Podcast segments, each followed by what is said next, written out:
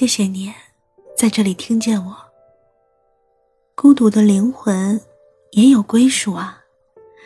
我想在你需要的时候，可以用声音陪伴着你啊。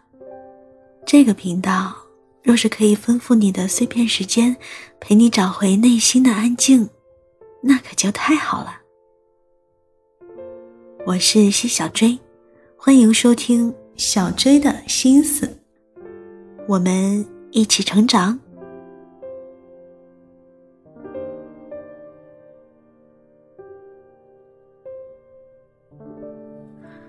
我们每一个人都是独一无二的，都有着不同的人格特质，也就是我们习惯说的性格特征。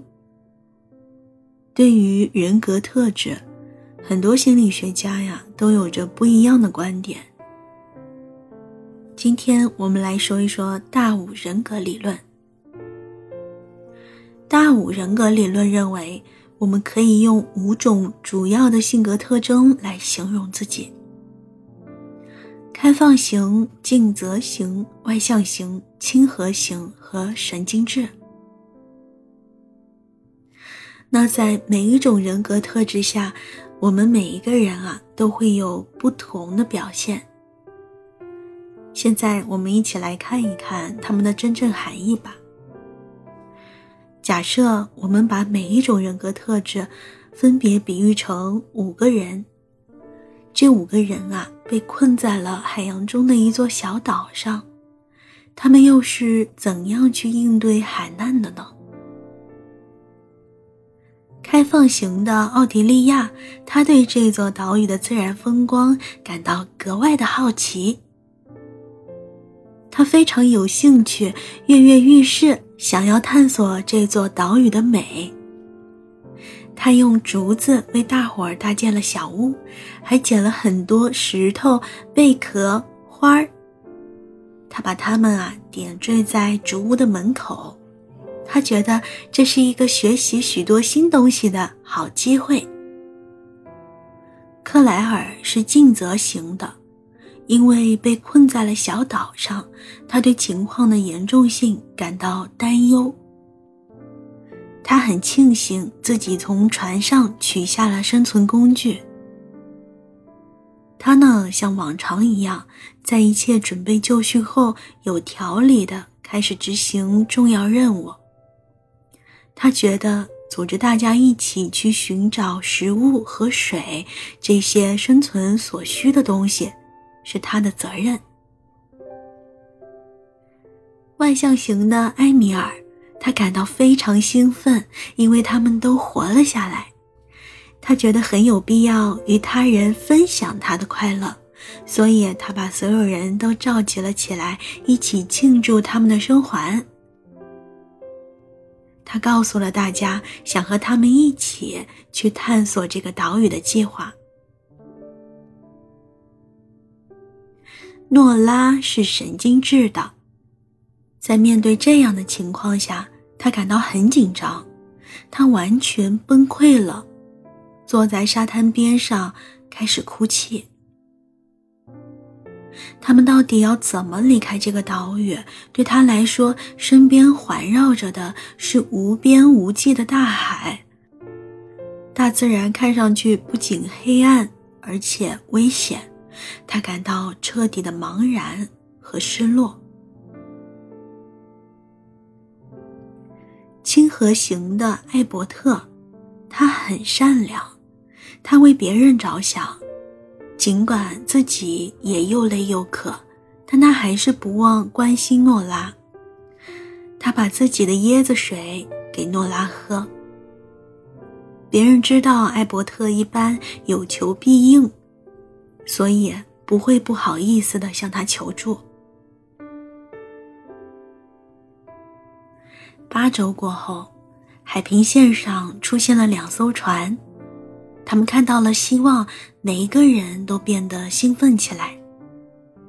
外向型的埃米尔想到了生活，他向其他人求助。克莱尔马上就开始行动。艾伯特拿来了更多的木头。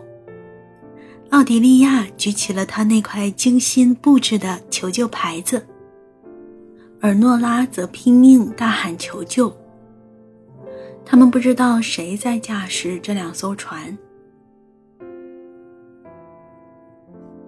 第一艘船上有一群心理学家，自上世纪八十年代以来，他们一直在远洋旅行。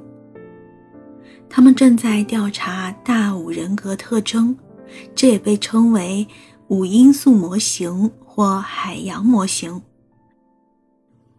船长路易斯·戈德堡提出了“大五”这个词。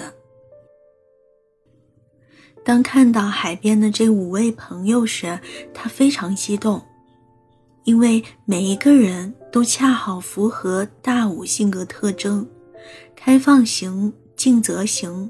外向型、亲和型和神经质，但他决定不停船，因为身为科学家，他倾向于从远处观察。同时，在另一艘船上有五个海盗，他们的性格特征和刚才那五位朋友完全相反。那你是否能认出他们呢？海盗一情绪稳定，并且非常自在。当看到海滩边上的幸存者，他说：“我们可以帮助他们。”海盗二立马就对海盗一生气了。海盗二可不听任何人的话，也不愿意为了帮助岛上那些陌生人而改变自己的计划。海盗三呢，认为这是一个复杂的情况。他觉得应该把所有可能的结果都考虑在内。他感到有必要独处和思考。海盗四，他并不在意这一切，他正忙着找他宝箱的钥匙，因为他又把它弄丢了。海盗船长，他不愿意冒险尝试任何新的事物。他说：“我们不停船。”就结束了所有人的讨论。你认出这五位海盗了吗？你有没有在大五人格中发现自己的个性呢？可以在留言区告诉我们。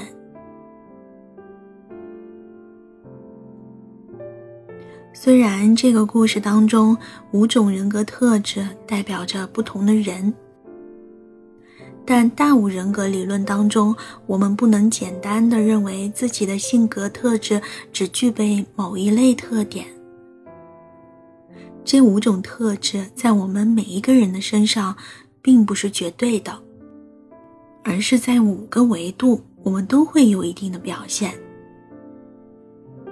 所以，若是我们更加了解了。自己身上独特的人格特质，那就可以帮助我们更好的认识自己，从而扬长避短，去拥有更好的生活。